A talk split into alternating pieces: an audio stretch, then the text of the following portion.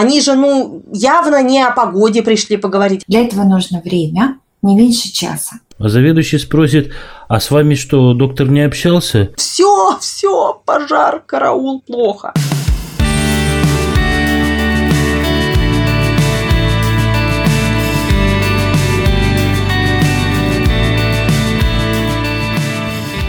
Добрый вечер, дорогие друзья.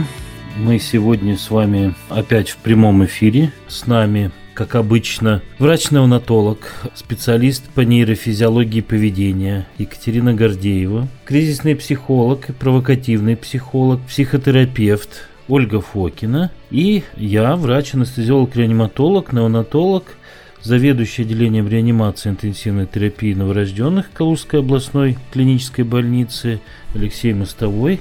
Сразу хочу сказать, дорогие друзья, что сегодняшняя тема, ради которой мы сегодня все здесь собрались, она посвящена проблемам, с которыми может столкнуться реаниматолог или неонатолог, или в принципе врач в своей практике. То есть мы здесь рады будем видеть не только неонатологов и реаниматологов, здесь место любому доктору. Итак, э, дорогие друзья, проблемы, с которыми может столкнуться врач в своей практике.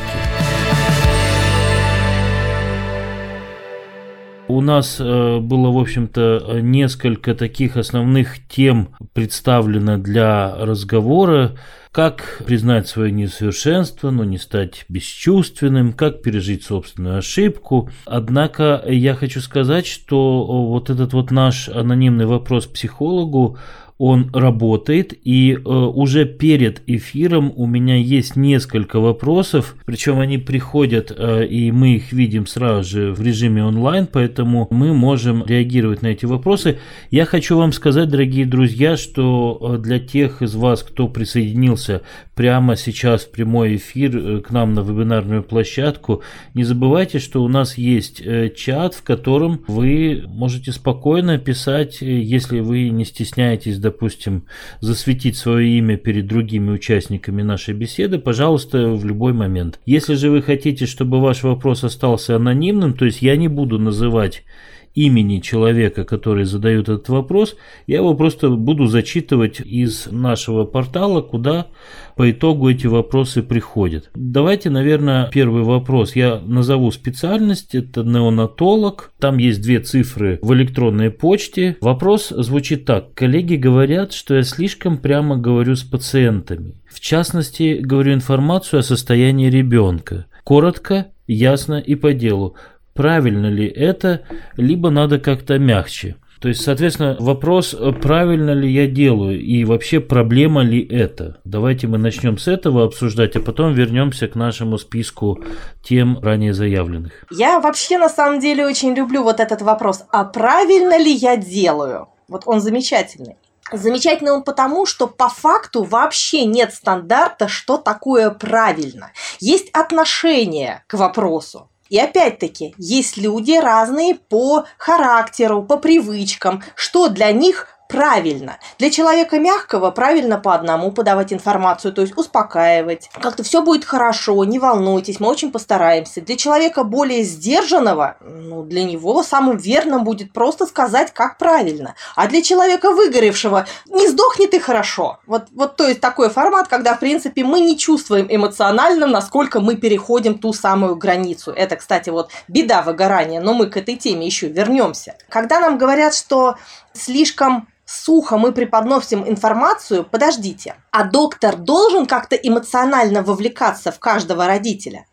Доктор должен проникаться эмоционально вообще в проблему того, что происходит с родителем. Его пациент – это ребенок. Тут я сейчас не как ведущий, а, наверное, как просто доктор-неонатолог, поскольку я могу включиться в беседу и пользуюсь этим правом, я скажу, что, конечно же, тут надо несколько разделить понятие, что такое включиться в каждого родителя. То есть мы можем, а мы должны, наверное, сочувствовать, мы должны сожалеть, мы должны ну, как-то поддерживать э, наших пациентов. Внимание, не сочувствовать а поддерживать. Сочувствие – это полная вовлеченность, когда мы на себя принимаем то, что чувствует человек. А это нужно врачу, который в каждого будет так вовлекаться, вас же не хватит на всех. Ну, то есть вы не можете эмоционально вовлекаться во всех. То есть, по сути, вы можете разделить беду человека, вы можете его поддержать, но проникаться это очень тонкий момент. Понимаете, когда мы говорим о том, что нужно поддерживать, мы говорим о том, что да, я понимаю, что сейчас вам трудно, мы постараемся сделать все, что от нас зависит, вы также нам поможете, мы очень надеемся, что все будет хорошо. Это поддержка.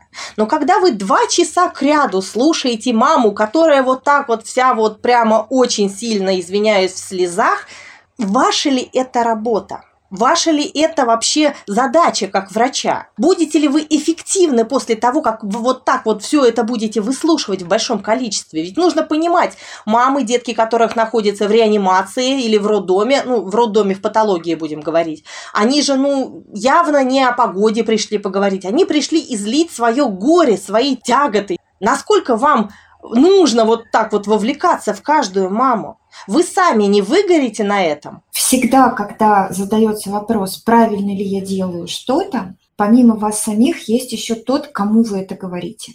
И с разным родителем подход будет уместный. Если перед вами сдержанный папа, ему можно сказать на чистоту, потому что он это выдержит. Если перед вами такая мама, как сейчас Оля описала, которая в горе, совершенно разобраны. Если вы скажете жестко, это может ухудшить ее состояние, его, в принципе, отношение к вам, к отношению к отделению и так далее, и вообще, собственно, отношение самой мамы к происходящему. Поэтому я бы вот этот вопрос разделила на две части.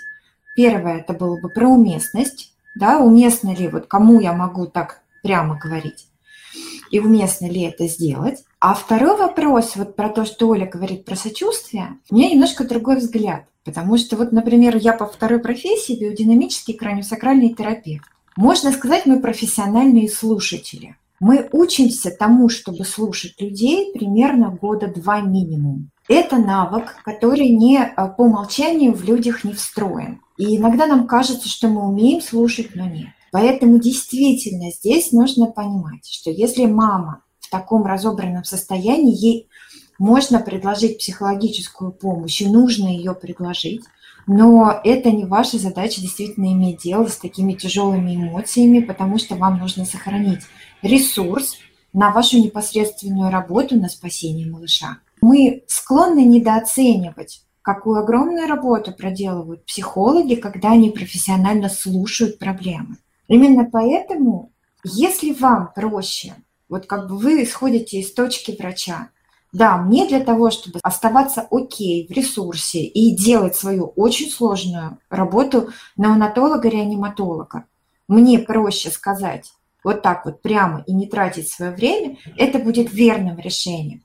Но если вы видите, что вашему пациенту нужна помощь и нужны те профессиональные навыки, о которых мы сейчас проговорили, вы можете посоветовать ему обратиться к психологу, может быть, даже на горячую линию, сейчас есть горячие линии, которые сделают это для них бесплатно. Но это важно разделять. И опять-таки, да, мы сейчас о чем говорим? О том, чтобы направить человека, в данном случае родителя пациента, в нужное направление, то бишь в кабинет психолога. Мы не говорим о том, чтобы врач выполнял стопроцентно функционал психолога. Вот я не знаю ни одного реаниматолога, неонатолога, который сказал бы, ой, я обожаю по сто раз каждой маме рассказывать, что происходит с ребенком, как она его спасет, как за ним нужно ухаживать в границах реанимации, как важно, что она рядом с ним находится. Ну, не знаю ни одного все врачи устают от того, что приходится дублировать одну и ту же информацию по сто раз, и врач уже перестает чувствовать так, как чувствовал в начале. То есть, если в первые моменты, да, он вовлекался в маму, ему очень хотелось или ей помочь, родителям, быть ближе к малышу и так далее, то постепенно происходит профдеформация. И врачи уже не так вовлекаются, потому что понимают, насколько это энергозатратно. И здесь удивительный вопрос от Ирины. Не вовлекаешься – бездушный. Вовлекаешься – для родителей ты хороший доктор, а для коллег и смайлик, который у меня не определился. Но я представляю, что там может быть.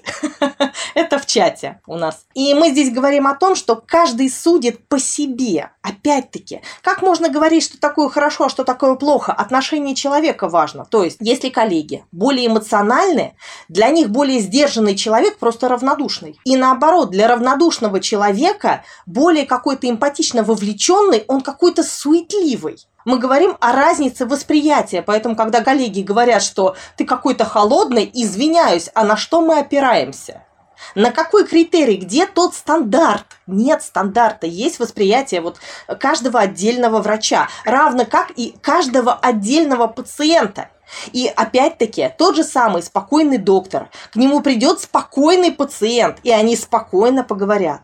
Как здесь говорить? А если сам по себе этот доктор очень эмоциональный, и вот он начнет это рассказывать, а пациент будет сидеть и думать, боже мой, ничего не понимаю, ничего. Просто потому, что мы разные. Этого никак не избежать. Действительно, нужно как-то подстраиваться, пытаться под ну, родителей пациентов, по-другому никак. То есть, если вы видите, что родитель адекватный, условно, что он спокойный, не нужно в него вовлекаться, все это эмоционально как-то прожевывать. Ему можно спокойно и достаточно точно дать информацию. Он ее нормально воспримет.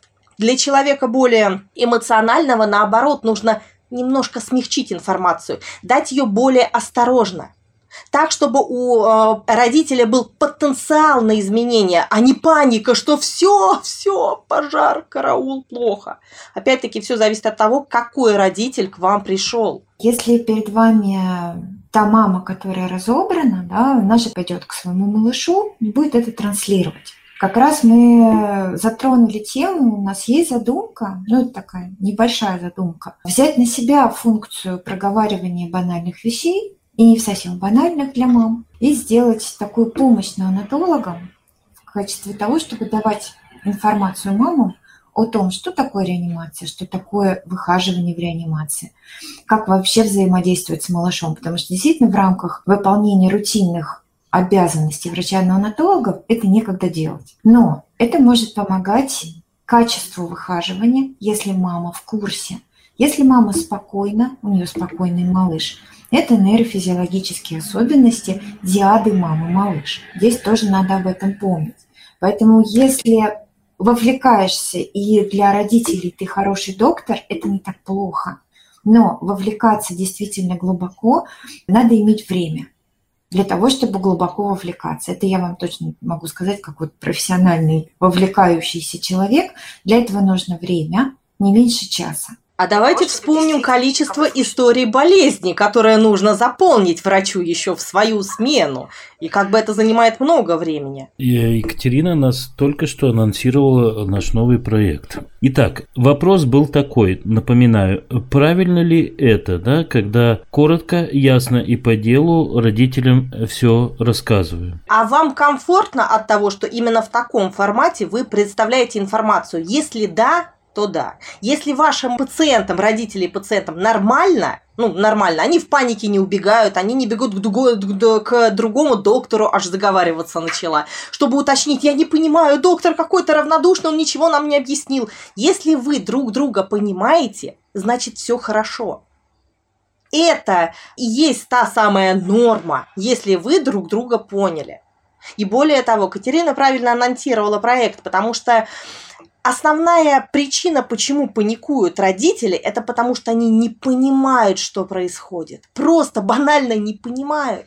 А врач не может каждый раз одно и то же это объяснять, у него действительно нет на это времени. Ну и скажем на чистоту, это не нужно, чтобы они делали. Это должен быть один человек, который каждый раз всем поступающим родителям рассказывает одно и то же, одно и то же. Как старшая медсестра, которая объясняет, вот здесь у нас стоят бутылочки. Прежде чем сцеживаться, нужно там вот такие-то мероприятия провести. Ручки стерилизуем, заходим так. То есть объясняет один конкретный человек одну и ту же информацию. И если что-то непонятно родителям, они подходят и уточняют, и все. А не то, что, ой, а вот этот доктор мне сказал вот это, а вот это вот это. Чтобы не было путаницы. Должна быть какая-то единая система. У нас очень хорошее дополнение. Действительно, если в лоб предлагать психологическую помощь маме, это воспринимается как агрессия. А не нужно говорить, что это психолог. Точно так же скажите, да, у нас есть доктор, который отвечает на все эти вопросы. У психолога не написано на лбу, что это психолог. Он точно так же в халатике, он точно так же улыбается, он точно так же в масочке.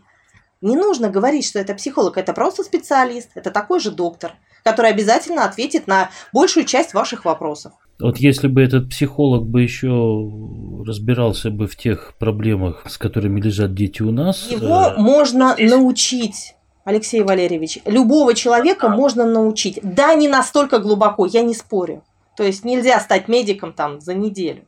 Но основные базовые вопросы, как устроен кувес, что это там пикает, вот эти вопросы элементарные. Такие вещи может объяснять человек, который просто знает. Ну вот к тебе в кабинет заходит мама и спрашивает, что с моим ребенком? Какую минимальную информацию дал доктор? Или какую информацию дал доктор по состоянию ребенка? Коротко, ясно и по делу. Так, какие вопросы тогда остались? У ребенка респираторный дистресс-синдром, он находится на искусственной вентиляции, получил сурфактант в родильном зале, не держит давления, назначаются препараты, поддерживающие сердечную деятельность. Дыш!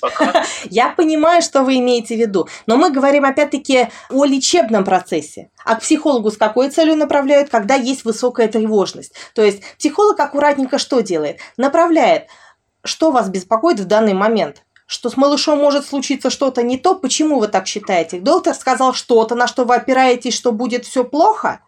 Откуда эта тревога? Возможно, кто-то вас немножечко накрутил, вы что-то увидели. То есть аккуратненько специалист сам приведет к тому, что волнует маму. И это будет не то, что там что-то неправильно запустилось. Это всегда эмоции. То есть, когда мы боимся, это уровень эмоций. Это никогда не про логику. Помните, я рассказывала, что у нас работают как? Два ползунка эмоции и дифференциация я, то есть наше логическое, оно работает только вот так. Чем сильнее наши эмоции, тем, извиняюсь, сильнее протекают наши мозги. И когда мама сильно волнуется, это вообще не про логическую информацию. Это про шквал эмоций, которые она не может никуда деть и вообще даже не понимает их. Поэтому задача психолога будет решить именно этот психоэмоциональный момент. Да, вот это очень важная последовательность. Дело в том, что когда с а, родителем случается шок по поводу преждевременных родов, когда, например, обычные роды, которые доношенным плодом, но заканчиваются у нас, к сожалению, реанимацией, в этом случае воспринимать какую-то логическую информацию мама какое-то время не способна. Не потому, что она глупая, она просто находится на том уровне шока и эмоционального шквала, что то, что сказал Алексей Валерьевич, будет бла-бла-бла-бла-бла-бла-бла и все. Она даже не сможет вникнуть ни в одно слово, которое доктор в этот момент сухо, вежливо ей скажет. К сожалению. Это не потому, что она пониженных когнитивных способностей. Она даже сделает вид, она будет кивать и моргать, но она не поймет ничего. ничего. Не и пойдет гуглить, а это самое страшное. Она потом пойдет к заведующему и спросит, а что с моим ребенком? А заведующий спросит, а с вами что, доктор не общался? Ну, что-то говорил, ну, да, ничего вот, не к сожалению, это будет так, То что я не ничего могу... мне не объяснили. Но это в силу эмоционального фона, за счет того, что мама очень сильно переживает. Именно поэтому направлять нужно не к психологу, просто к доктору, который разберет с вами вот то, что вы переживаете. Я вот скажу честно, что то, что меня волновало больше всего, это я не понимаю, что происходит. Просто не понимаю. И самый главный вопрос, который задают 9 из 10 мам, это Почему так произошло? Это я виновата. Они все его задают. Вот все мамы, которые через меня проходили, они все задают этот вопрос. Всегда. Это я виновата? То есть поиск истины. Мы сейчас трогаем очень интересную тему, Оль. Дело в том, что вот это вот виноватить кого-то, оно встроено настолько в нашу культуру, что если я виновата, то все. Это очень тяжело быть виноватым. А если не я виновата, то надо найти виноватого. И вот здесь вот выйти из вообще категории вины, из парадигмы вины, что иногда, вот как ты говоришь, так бывает, и никто не виноват, ни врачи, ни ты сама. Это очень сложно а сдать, что мы живем в непредсказуемом мире. Да, и сейчас уже создаются целые фонды, э, которые защищают пациентов и объясняют пациентам с юридической точки зрения грамотно, если кто-то виноват, то куда пойти, как написать, давайте мы вам поможем, вы нам подзаплатите немножко, и э, вперед, и поехали, и, в общем, и количество уголовных дел во врачебной среде просто растет. Тут как раз вот тонкий нюанс того, что когда мы говорим, что найти виноватого, очень сложно признать виноватым себя. Особенно даже когда вины нет, мы надо кого-то. И если это не мы, а там опять-таки вот, вот процесс его действия, то кто виноват? Доктора. И начинается агрессия на доктора, который хочет помочь. И каким бы он ни был эмпатичным, он виноват. Даже если не он принимал роды и вообще к этому отношения не имеет он. Потому что всегда нужен человек, на которого это нужно излить. Прямо нужно, фактически. Чтобы полегчало. Вот почему нужно направлять пациентов аккуратненько в определенный кабинет. Или чтобы этот человек просто обходил утром. Как происходит обход? Доктор идет по кувезам. Точно так же психолог идет по палатам, точно так же. Потому что, когда мы упускаем вот этот момент, мы можем получить несколько нехороших реакций. Во-первых, очень высокий уровень кортизола, тревоги, паники, и в таком состоянии мама придет, во-первых, сцеживаться, а во-вторых, к увезу. То есть о каком выздоровлении ребенка вообще речь? Второе – это агрессия по отношению к доктору, ну, потому что надо же куда-то это излить. Или постоянное чувство вины, и, соответственно, родитель этого доктора просто добьет своим же чувством вины, чтобы как-то себя спасти. Потому что, а куда еще идти? Он не понимает, куда идти. И мы здесь говорим не про то, что с человеком что-то не то. Просто роды очень травматичный момент. Очень. И это нужно прорабатывать. В роддоме точно так же есть клинический психолог. У меня это называется, знаете как это, э, довести, э, как говорится, родителей до слез – то есть такая шоковая терапия. То есть чтобы они больше никого не винили. Когда они прочувствуют, что, ага, господи, если у меня там инфекция на инфекции, там э, инфекцию мочеполовых путей мы лечили канифроном, УЗИ там вовремя не сделали, там к гинекологу вовремя не пришли, до последнего там ходили, прыгали, да еще пошли там, не знаю, полетели на самолете на юг, э, на там какой-нибудь 28-29 недели, когда сиди дома, там сиди тихо и не высовывайся, да, то есть здесь возникают, конечно, э, ну такой диссонанс, и человек поплачет немножко, а потом ты кладешь руку на плечо и говоришь, а, а теперь давай выкарабкиваться из этого. Небольшой нюанс, что если такая такая мама увидит, что ее малыш не выкарабкается, она выйдет в окно. Понимаете, в чем дело? Потому что вот как раз то, что она не сделала это, это, это, пренебрегла вот этими, этими, этими советами, это у нее зафиксируется очень хорошо, потому что ребенка не спасли. Понимаете? То есть она просто уйдет в депрессию, а потом в окно. Ты знаешь, я не соглашусь вот с чем. Дело в том, что у меня сейчас есть несколько мам на поддержке с перинатальными потерями. И самое главное, что они говорят, они уже, в принципе, не в остром периоде горя, а вот такое уже затухающее горе, я бы сказала. Шок прошел, но Принятие. еще очень горько. Принятие там не наступило до конца. Торт. Знаешь, что они говорят хором? Почему доктор со мной не поговорил? Но почему они мне не сказали? Может, и говорил, в том-то и дело. Но она этого не слышала к сожалению, все жалобы у нас строятся на том, что мамам кажется, что они остались один на один с этим горем. И я, в общем-то, тоже занимаюсь чем? Я час слушаю и направляю вопросами на немножечко нам на логику, да, то есть объясняя тем, как работает отделение, что никто зла не хотел, что доктору тоже ужасно тяжело прийти и сообщать о смерти младенца или сообщать плохие новости – это еще определенный навык сообщать плохие новости. И если ты в ресурсе, ты можешь сообщать плохие новости. А если ты сейчас что-то сделал, упустил, не досмотрел, у тебя это случилось у седьмого ребенка, к которому ты не успел добраться, и тебе нужно сообщить, что вот этот ребенок ухудшился, потому что это очень тяжело. Для наших докторов это ужасно. Это отдельная тема, по-моему, на самом деле. Это отдельная тема. Я думаю, что нам все-таки э, на эту тему можно пригласить еще юриста, чтобы некоторые вопросы были и с этой точки зрения озвучены. Э, давайте запланируем и, может быть, э, повесим на нашей странице на сайте. И вот если доктор не может нормально объяснить родителям, что с ребенком, там, может ли он принять то, что он несовершенен, да, то есть как признать свое несовершенство, но при этом не стать э, абсолютно бесчувственным. А, вопрос, во-первых, в чем? А что такое совершенство? Это когда мы ни в чем не ошибаемся? Вот что такое совершенство? Как выглядит тот доктор, который идеален? Вот я никогда таких не видела честно скажу, не видела. Катюш, ты видела? Вот и я не видела. Знаешь, Поэтому... Оль, идеальным для меня является тот доктор, который может признать свои ошибки. Нет, это не идеальный доктор, это доктор осознанный.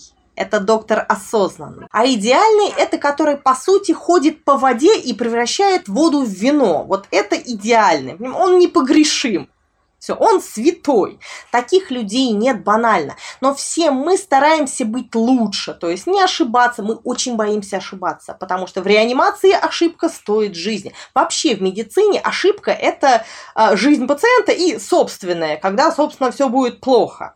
Поэтому мы очень боимся ошибаться. На самом деле психологи точно так же несут э, ответственность перед законом, потому что если наш пациент аккуратненько потом выйдет в окно, я аккуратненько, например, сяду. Вот вам как раз прилетел вопрос э, очередной анонимный, я не буду называть человека, может быть он в тему даже. Какая категория врачей склонна словить комплекс Бога? И вообще в чем он выражается? Это, по-моему, вашими словами уже как бы. Да, это, это немножечко нарциссизм аутизм. Вообще, на самом деле, комплекс Бога свойственен, например, реаниматологам и хирургам, когда им кажется, что они могут договориться со смертью. Существует такой момент, когда врач считает, что все от него зависит, что он может всех излечить и спасти. Ты даже профессию угадала, реаниматолог. Не угадала, потому что это уже как раз статистика, что хирурги и реаниматологи попадают именно в эту категорию.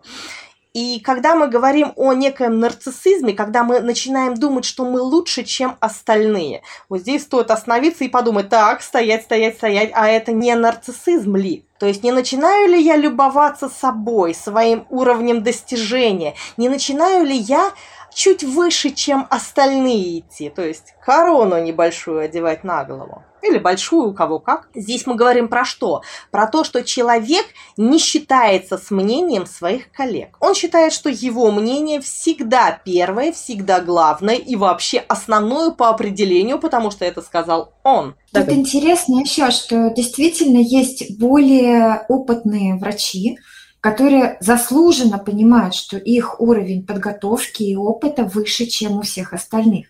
И патология начинается там, когда он начинает не уважать уровень подготовки остальных и считать, что он имеет право разговаривать свысока с людьми, которые чего-то не знают еще. Или, например, которые еще чему-то не научились. Есть такой, знаете, этот Даннинг Крюгера, да, как-то так это Синдром называется. Синдром Даннинга Крюгера. Синдром. Тут еще обращает на себя внимание, наверное, такая ситуация, когда есть доктора, которые вот, э, может быть, и словили вот этот так называемый комплекс Бога, да, когда там вроде идет обход, но ты при этом как бы отодвигаешься тут и начинаешь что-то там мурлыкать маме на ушко, как бы а, объясняя то, что только что там рассказали, там, не знаю, начмед, заведующий и так далее.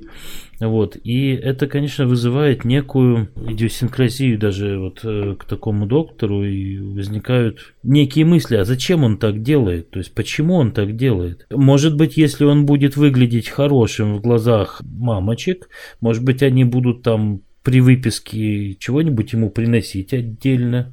А при этом он является хорошим специалистом или у него только бархатный голос и он мурлычет? Ну, sometimes. Просто тут в чем проблема? В том, что комплекс Бога подразумевает неуважение к знаниям остальных. Когда мнение и опыт другого человека, он априори не является доказательным. То есть любое сказанное со стороны слова это вообще не определение, это не доказательство, это вообще какое-то фуфло, все, ты не доктор. Когда мы просто перестаем прислушиваться к остальным. То есть, что основное? Почему существуют медицинские консилиумы? Когда может существовать несколько мнений. Если при этом доктор говорит, все, вот то, что вы сейчас несете, это полный бред, вот я сказал, вот так правильно. Одно дело, если он говорит, когда у него действительно опыт в этой области, конкретно в этой узкой области, а другое, когда он считает, что в принципе он прав просто потому, что он прав, потому что это он. Все. Когда мы говорим о том, что врач хороший, да, то есть опытный, вот у них наоборот бывает синдром самозванца, когда неожиданно приходит осознание, что я ничего не знаю. Я ничего не знаю, можно глубже, можно лучше, я недостаточно хорошо стараюсь. А есть обратная сторона, когда он наоборот выше встает и говорит, да вы все тлен. Я специалист, я лучше знаю. Вот я говорил, что так будет. Вот так оно и случилось. Ты же понимаешь, что я прав был. Вот когда мы навязываем вот это свое вот мнение, нарциссическое, что именно наше мнение является центральным, Вот это очень большая беда, потому что это действительно начинает влиять и на решение, и на поступки врача. Он, кстати, начнет ошибаться, потому что, собственно, эго Теша начинается немножечко недоглядка такая. Тут Катя. какая история с нарциссами? Дело в том, что нарцисс, как правило, человек, у которого нет здоровой середины. Он либо считает себя богом, либо считает себя просто червем у него нет какой-то нормальной серединки, как у здорового человека. Я имею в виду не нарциссический акцент. У каждого человека есть э, здоровый нарциссизм, здоровый именно. Когда мы можем сказать, я сейчас был молодец. Катюш, а не эго ли это? Здоровая история. Но эго это не нарциссизм. То, что... Вот. Но нарциссизм да. это немножко инфантильность. Нарциссизм это всегда про инфантильность, про детскую какую-то вот это привлечение внимания. И тут история-то дальше как продолжается. Если такой доктор в отделении окажется неправ, он проваливается в токсический стыд внутри себя. Ему во что бы то ни стало для того, чтобы чувствовать себя хорошо, хотя бы окей, нужно оставаться всегда правым, даже если ему не хватает знаний, он вывернется и останется всегда прав. Ключевая фишка, что нарцисс, даже если он ошибется, он выкрутится. Все равно выкрутится. У них это прямо в крови. Но единственное, что нарциссизм может быть как именно из детства, то есть, ну, так получилось, сложилась психика, так и, в принципе, мне кажется, воспитанная определенными обстоятельствами. Потому что нарциссизм – это зерно, которое упало в очень благодатную почву. Нарциссизм требует очень серьезных условий для своего взращивания. То есть, если, например, комплекс неполноценности очень легко зародить, ну, там, словами, что ты хреновый доктор, руки у тебя, извини, из того самого места, все, человек провалился, как бы его в детстве не любили, комплекс неполноценности на лицо. Но нарциссизм, он как раз немножко обратная сторона. Это как надо было его захвалить, этого человека, насколько надо было им восторгаться, чтобы его эго стало эгищем, таким вот нарциссическим. Это очень такая почва должна быть подготовленная. Все-таки, допустим, если человек э, с нормальным эго, допустим, если человек не нарцисс, да, человеку свойственно ошибаться и глупо упорствовать в ошибках, как пережить свои ошибки? То есть ты понимаешь, что ты что-то накосячил, что-то сделал не так, да? То есть, соответственно, вот как же э, нормальному человеку э, жить с этими ошибками? Точнее, как их пережить? Во-первых, принять как факт, это уже случилось. Мы не сможем ничего изменить. Наша психика очень хитрая штука. Она принимает все наши мысли как реальность. И если мы начнем пытаться проиграть все эти сценарии заново и заново, то есть, а если бы я поступил вот так, а если бы я сделал это, и каждый раз мы в своих мыслях проигрываем, наша психика это запоминает как негативные сценарии. То есть, по сути, мы накосячили не один раз, а еще 50. Это, во-первых, это нужно понимать, что вот эти вот копания, самокопания, они приведут к тому, что психика запомнит, что мы вот такие вот постоянно ошибаемся. А это приведет к чему? Что врач будет бояться что-либо делать, он будет бояться ошибаться. А что такое ошибка по факту? Это опыт негативный, но опыт. Потому что получилось что-то не так, как мы надеялись. Некая фрустрация, ожидание, реальность, увы, не совпали.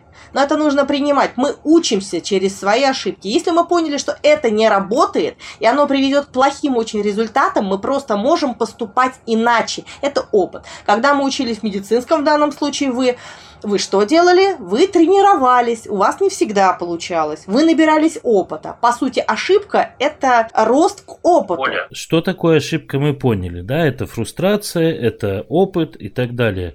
Как пережить ее? Ну, во-первых, принять, что действительно мы не ходим по воде, мы будем ошибаться. Без этого никак. Мы все равно будем ошибаться. Во-вторых, почему мы так в этом застряли? Где этот триггер, который у нас щелкнул, что именно это вот нас будет постоянно вводить в состояние депрессии?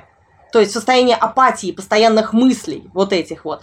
Ведь не так много ошибок нас заставляют мучиться. Давайте подумаем, вот вы взяли, пришли, не знаю, в магазин, а он уже закрыт. Надо было раньше. Не сильно на эту тему вы будете мучиться, правда? И при этом существует такая же ошибка, что было что-то сделано не то, но последствия оказались более сложными. Они уже не только на вас повлияли, но и на ряд людей. И нас мучает, по сути, чувство вины. Хорошо, пример. Родился синий ребенок, вот у нас буквально такой был.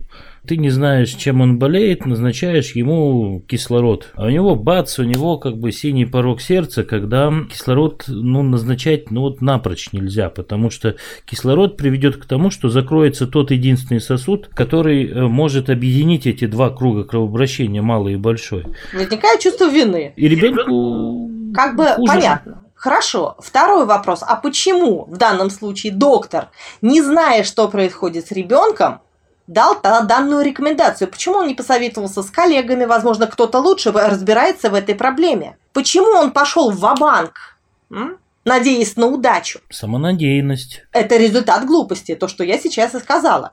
Самонадеянность – это комплекс у Бога, пожалуйста. И если мы в чем-то не уверены, нам надо полистать умную книжечку, посоветоваться с коллегами, которые с этим сталкивались. Нельзя никогда в медицине делать что-то, в чем мы не уверены, ибо на кону жизнь и нашей пациента. Точнее, и пациента, и наша. Откуда эта самонадеянность? Может быть, не стоит полагаться на свои вот эти вот догадки, а лучше опираться на четкие знания, на четкие данные, что происходит с ребенком, да. У нас пришло еще три вопроса. Вот Ирина спрашивает, как остановить эти мысли, копание там в голове, где-то грань, что ты просто перестанешь реагировать на свои ошибки. А, нет, мы никогда не перестанем реагировать на ошибки, потому что тогда мы встанем и будем, в принципе, это плохая идея, честно скажу, ошибаться надо. Это наш опыт. Если мы э, игнорируем наши ошибки, то мы укатимся вот, вот туда, потому что мы не будем прислушиваться к правильным решениям. Мы не боимся ошибаться. А значит, мы будем делать на прополую то, что не надо делать.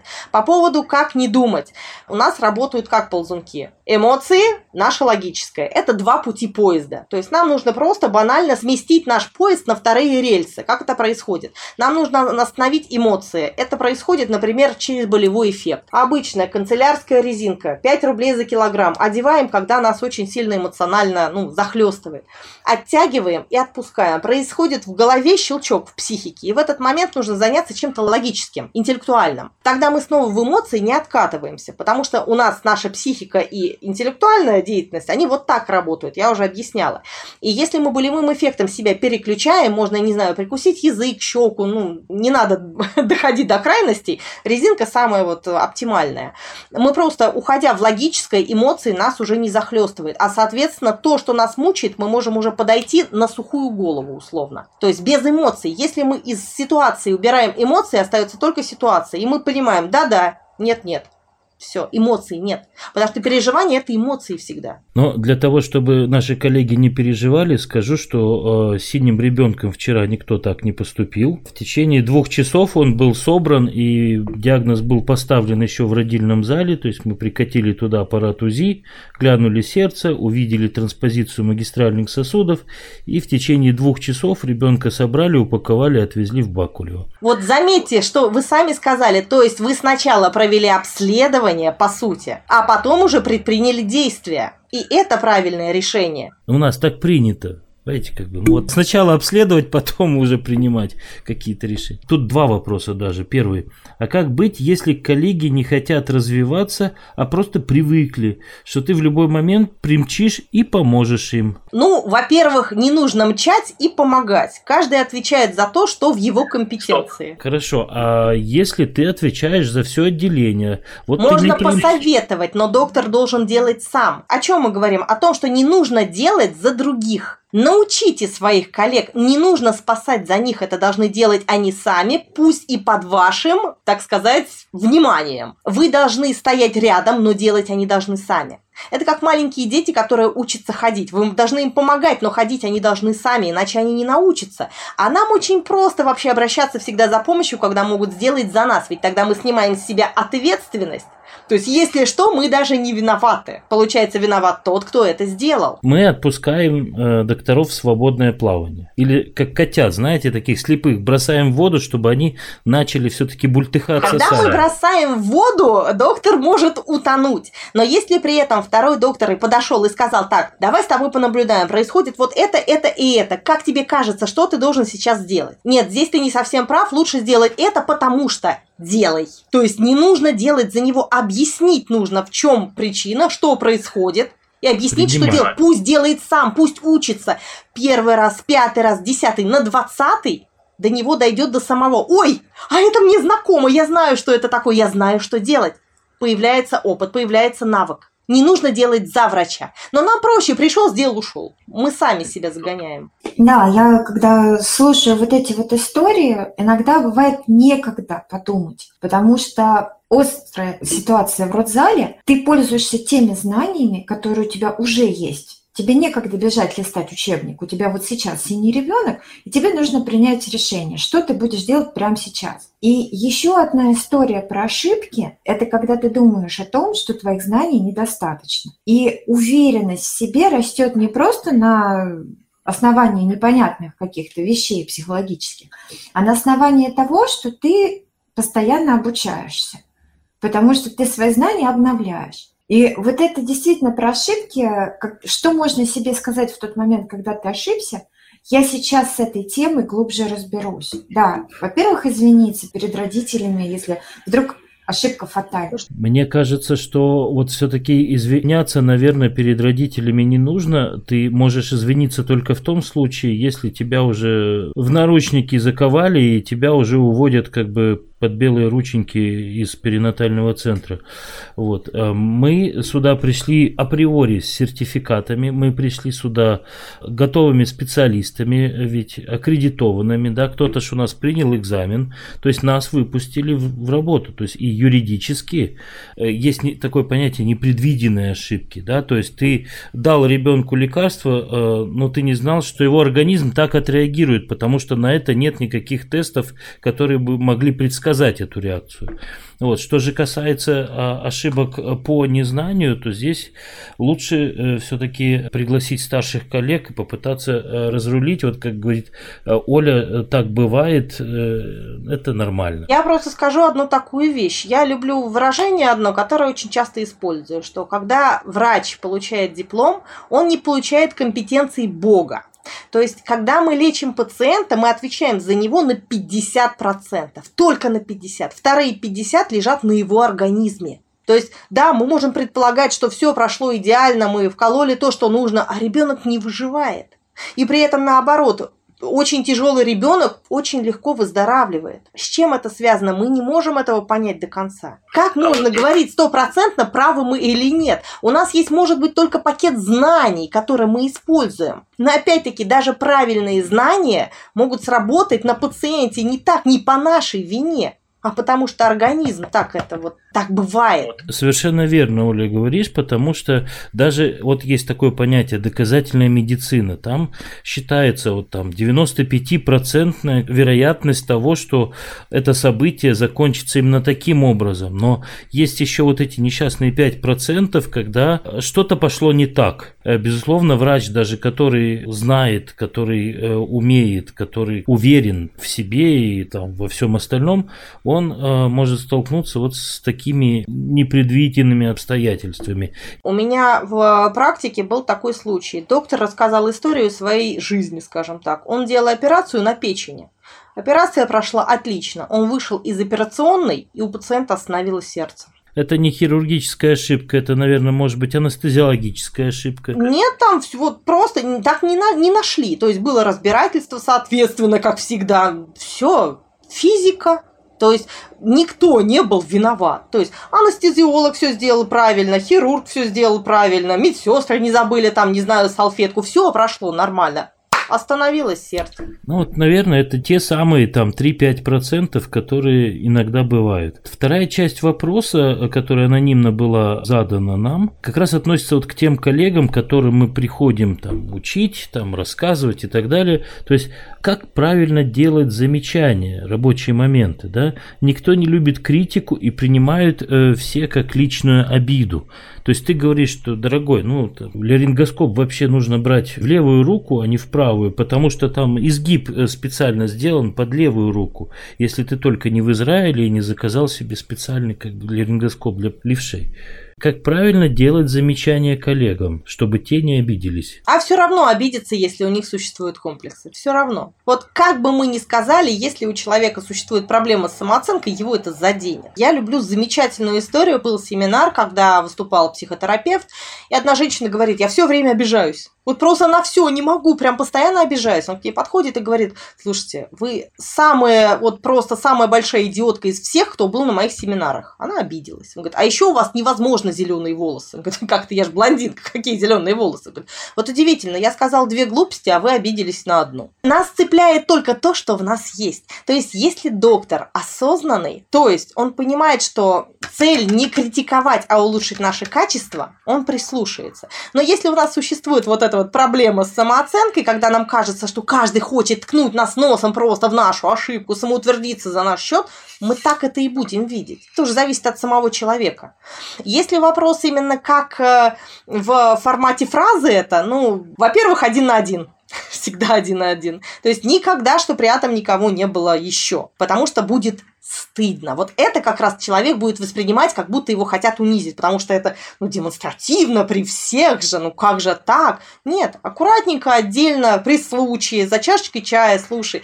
Я понимаю, что как бы, ну, возможно, это твой опыт, это твоя практика, просто заметил случайно, вот так вот делаешь, ну, не совсем правильно, потому что это может привести к тому-то, к тому-то. Намного эффективнее, если делать так ни в коем случае не хочу как бы обидеть, просто понимаю, что это может тебе стать потом ошибкой какой-то нехорошей. Да, вот это уже правильный рецепт, потому что действительно, если ты хочешь чему-то научить и при этом не обидеть, то лучше действительно говорить тет-а-тет. Здесь я э, согласен полностью и лишний раз э, предпочитаю лучше увести кого-то в сторону там и прошептать на ухо, что слушай, ну давай так больше не будем. Большая ошибка, кстати, многих руководителей, это не только медицина касается, что эмоции настолько сильны в этот момент у руководителя, что он начинает распинать прям при всех, прям вот еще больше его распирает, он не может остановиться. Хотя идея основная научить всех. Вот смотрите, как он сделал, да, то есть. Нет, а для этого можно, а, не знаю, раз в месяц, да, говорить, что, ребятушки, хочу рассказать, что существуют такие-то, такие-то, такие-то, такие-то моменты,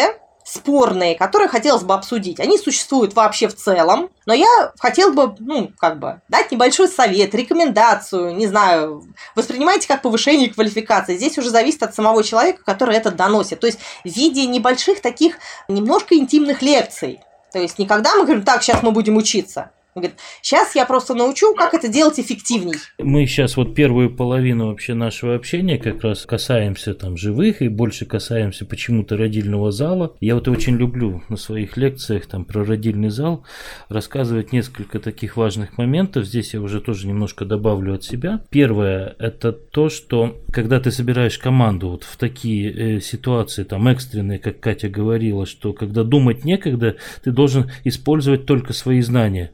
Так вот, было одно замечательное исследование, оно было буквально года три назад, когда предложили, во-первых, не покупая никакого оборудования, не вкладывая деньги ни в какие лекарства, а просто подготовить команды, которые шли в родильный зал таким образом, чтобы те всегда имели э, некий план Б и план С. То есть и план Б это э, номер телефона какого-то супервайзера, да, который вовремя придет и всегда подскажет. То есть, если у тебя где-то затык, вот в команде, которая работает в родзале, они должны просто помнить номер телефона того человека, которого пригласят и который тут же им подскажет. Пропустим всю часть лекции, я к концу подойду. То есть нужно просто после любых таких вот работ там в родильном зале или еще в каких-то таких мероприятиях есть такое понятие как дебрифинг, то есть обсуждение после. И вот во время такого дебрифинга, когда люди к этому привыкнут, это я больше, наверное, для руководителей говорю, можно как раз обсуждать все эти вещи, в том числе и учебные и так далее.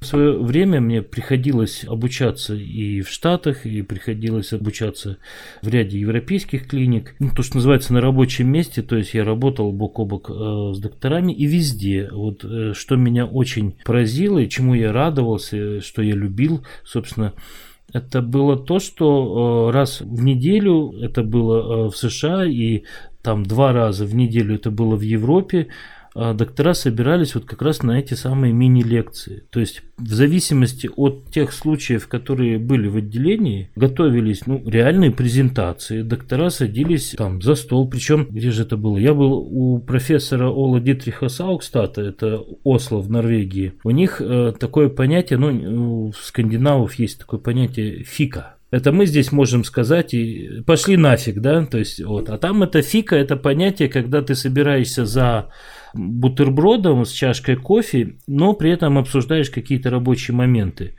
И вот для меня это было удивительно. То есть он меня э, пригласил на эту фику, мы пришли туда, это больше шведское такое понятие. Я сел за стол, а они вдруг начали разворачивать свои бутерброды, наливать себе кофе. Ну, мне кофе, конечно, налили, а бутерброда у меня с собой не было, меня никто не предупредил.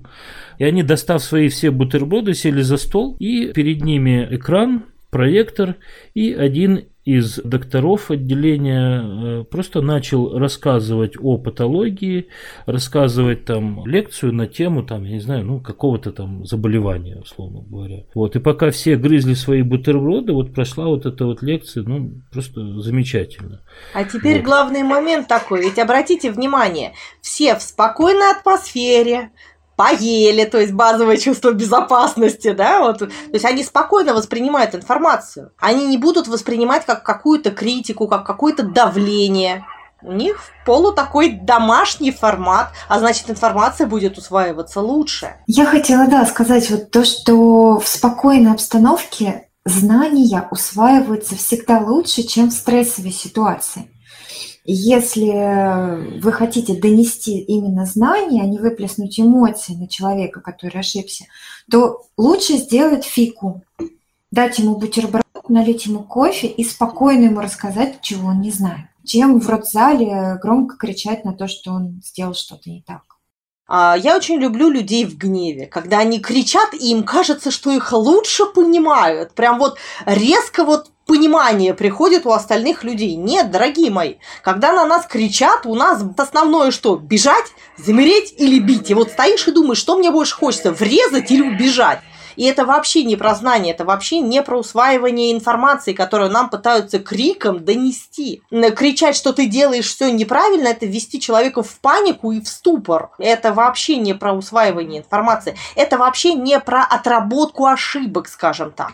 То есть, если маленький ребенок потянулся к горячей сковородке и его ударили сильно по руке, у него ужас постоянно, он к этой сковородке больше не потянется, он будет бояться. А теперь представим то же самое, я не знаю, в той же реанимации новорожденных, когда доктор что-то делал, на него резко крикнули, и он в следующий раз будет бояться это делать, чтобы, не дай бог, что-то не сделать не так. То есть всегда спокойно доносим какие-то изменения, не знаю, коррекции, э, объясняем ошибки спокойно, тет-а-тет, что не волнуйся, все нормально, но не нормально. Давай немножко поправим. И всегда старайтесь это мягко делать, потому что действительно мы очень чутко относимся к своим личным границам. Наше самолюбие, оно очень хрупкое. Нас легко задеть, э, не знаю, опустить. Опять-таки, вот чувство вины у нас, что мы ошибаемся постоянно, мы плохие специалисты. Нет, мы обучаемы. Но вопрос в том, как нас будут обучать. Вот так вот, когда нас тычут, или спокойно объясняя и показывая.